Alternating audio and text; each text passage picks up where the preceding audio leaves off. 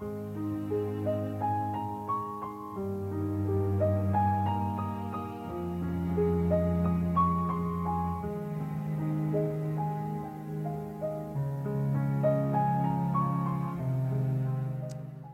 a good Thursday morning to you. Today we're reading in Deuteronomy 23 and 24, Luke chapter 20, and the 64th Psalm.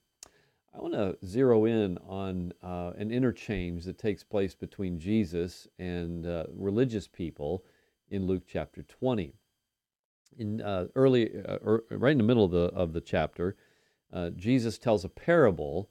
It's the parable of the vine dressers and uh, this parable, Jesus tells it to really confront the religious elite, the chief priests, the scribes, the Pharisees, and uh, and they get that. They realize that. Verse 19 tells us the chief priests and scribes knew that he had spoken this parable against them.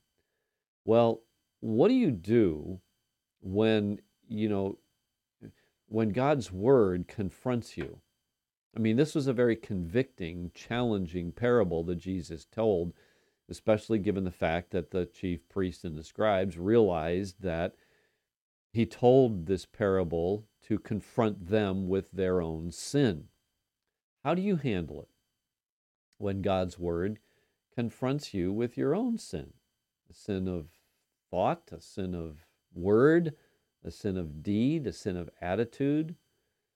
Uh, how do you how do you handle it?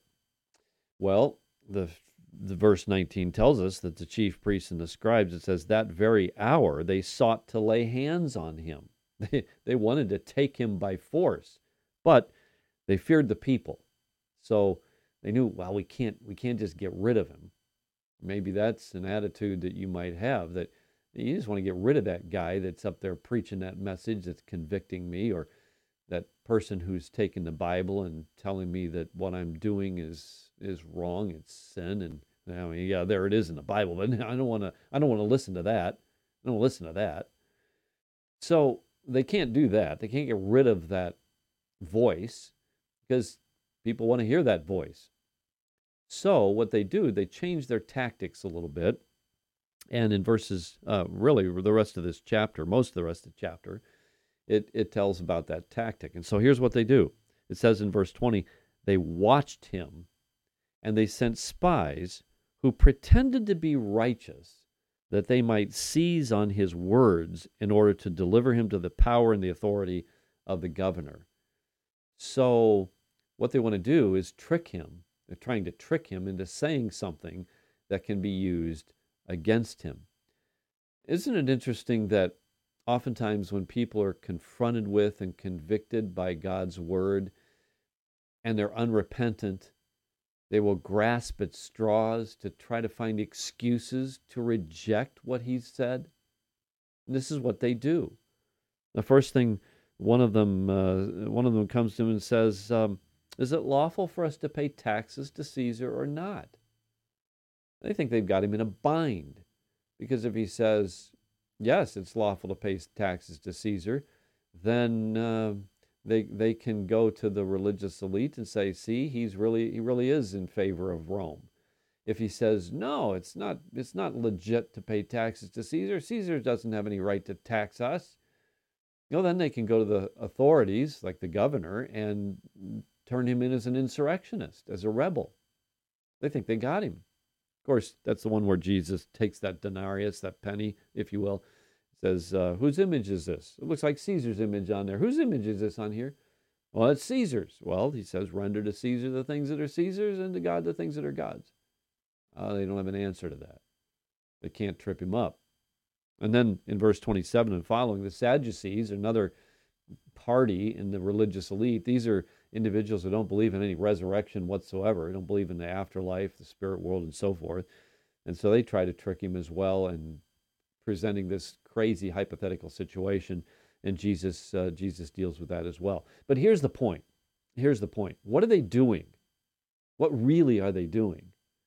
They're they're grasping at straws, trying to find an excuse to reject what Jesus has to say. Now, people do that in the contemporary world, in the contemporary church, by by looking at the failures of people in the church and oftentimes the person standing in the pulpit. That you know that person isn't that person isn't perfect or practically perfect or is you know family isn't practically perfect or whatever else. And and then use that as an excuse to completely dismiss everything that's been said and done by that individual. I think that's a mistake. I think you have to take the statements and the merits of the uh, uh, of themselves. You know is this true? Is this god's word is this convicting is this convicting me of my sin if it is and it is what god's word says then you know the messenger may be faulty in modern sense and in uh, the typical human messenger will be faulty and you don't dismiss the truth because of the fault of the messenger that's what the that's what the religious elite tried to do for Jesus. Of course, Jesus is perfect. He's the perfect messenger. And they couldn't find anything to complain against him, uh, find fault with him over. Or otherwise, they would have just dismissed him out of hand. Oh, let's not have that attitude of these religious elite that want to silence the convicting message or the messenger of God's truth. So, Father, uh, deliver us from that attitude that uh, when we are confronted with your word, this may be something we don't particularly like to hear. Deliver us from an attitude that wants to silence the messenger. And we pray this in Jesus' name and for his sake. Amen. All right. Well, listen, have a good rest of your Thursday. I hope the Lord will bless you in it. Good day.